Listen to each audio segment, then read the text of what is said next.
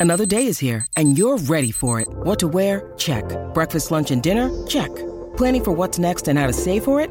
That's where Bank of America can help.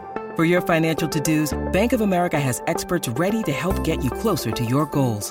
Get started at one of our local financial centers or 24-7 in our mobile banking app.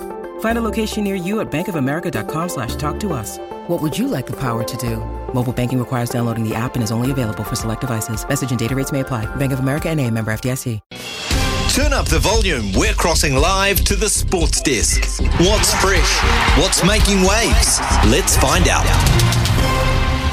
Right, it's uh, time to get to Logan Swinkles. This is his department, of course, the sports desk, and uh, there's quite a lot to get our teeth into today, I understand. Yeah, this coming from uh, the AAP this morning, Smithy.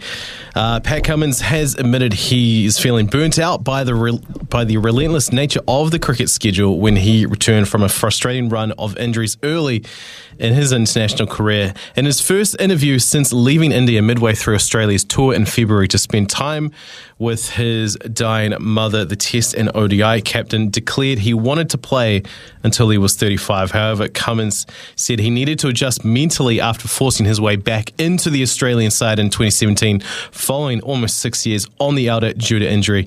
Of course, the rise of T20 leagues across the world has meant players have increasingly had to choose between the riches of franchise cricket and the prestige of playing for their country. Well, it's an interesting uh, theory from uh, Pat Cummins. A couple of things that, that strike it for me is uh, these leagues are a, a, matter of choice. I mean, you know, it's it's bank balance and, and setting up the future. So it's choice there. And Pat Cummins has been very, very highly paid over the time that he was in the IPL. In fact, I think one year he was the highest paid player in the IPL uh, in the 2.3, 2.4 million dollar bracket, I think US for six weeks' work. Um, I wouldn't have thought that at that point, when he's getting that, he would be feeling uh, anything like jaded or worn out or mentally beaten up. So.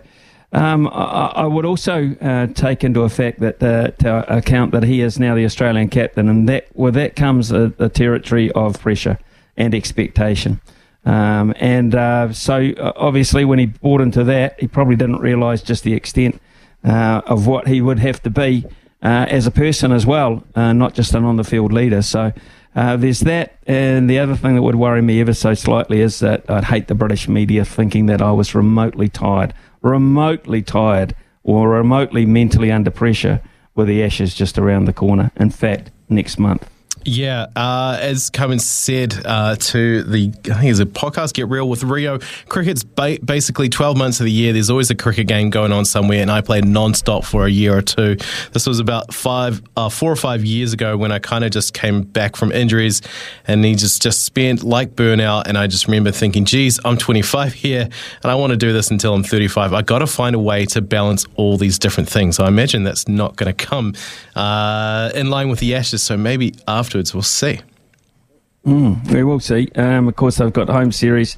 Um, I think against um, the West Indies and Pakistan this year, and that's always very important for them as well. Yeah. Uh, yesterday, the NHL had their draft lottery, or as we like to dub it, the Connor Bedard sweepstakes, because every now and then, Smithy, you get a generational talent coming through the ranks, coming through the junior leagues, and uh, there's one coming through now by the name of Bedard who dominated for Team Canada uh, the recent World Juniors. It all comes down to percentage, and those little lottery balls pop up and they flip over the logos uh, live on TV. And Smithy, the best part of it is when the com- when the uh, coverage cuts away to, especially when it's up to the last five teams, and they've all got a chance of landing that that pick. And then they cut away to the disappointed GM who doesn't get it. I just, to me, it's great television. Uh, mm. But uh, a lot of Anaheim Ducks fans are feeling pretty robbed because they had the highest chance. They had a 25% chance of landing the uh, the first round pick in this year's draft but it has gone to the Chicago, the Chicago Blackhawks, which has pissed a lot of people off because uh, Blackhawks uh, front office, not the current iteration of it, but previously have been under a lot of scandal um, around various things that I won't get into because it's quite heavy. But from getting that first round pick, this is what it has done for business uh, in Chicago, Smithy. Since it happened, they have made $5.2 million in ticketing revenue in less than a day after they won the draft lottery. That is how much uh, expectation, and how much excitement Connor Bedard, who's only 17 years old, is bringing to the table. They sold 500 full season ticket packages in the first 90 minutes after the uh, results were announced. And as of today, team's sales staff are yet to make outgoing, outgoing calls, only taking inbound because they're just absolutely swamped. That is the Connor Bedard factor. You're making money. He's the kind of player that can turn around the fortunes of a franchise in an instant. And I suppose the first thing they're going to ask him, what number do you want? And then they'll start selling those. exactly. Those jerseys are going to fly off the hook.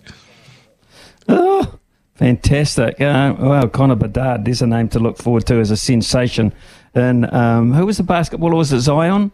Uh, yeah, that's the things. Yeah, it's it's tough when uh, it's that kind of draft lottery. Zion Williams with the NBA a few years ago goes to the Pelicans, and then you know a lot of injury trouble, and then just doesn't really pan out. It sucks when that happens because a franchise puts a lot of uh, expectation, fan base puts a lot of expectation on that player. So you can imagine when they don't deliver because their body fails them, how that must feel. Yeah, absolutely. Anything else there from uh, the sports desk where you want to flag it? Yeah, That's let's enough? get let's let's get warmed up and ready for stumped.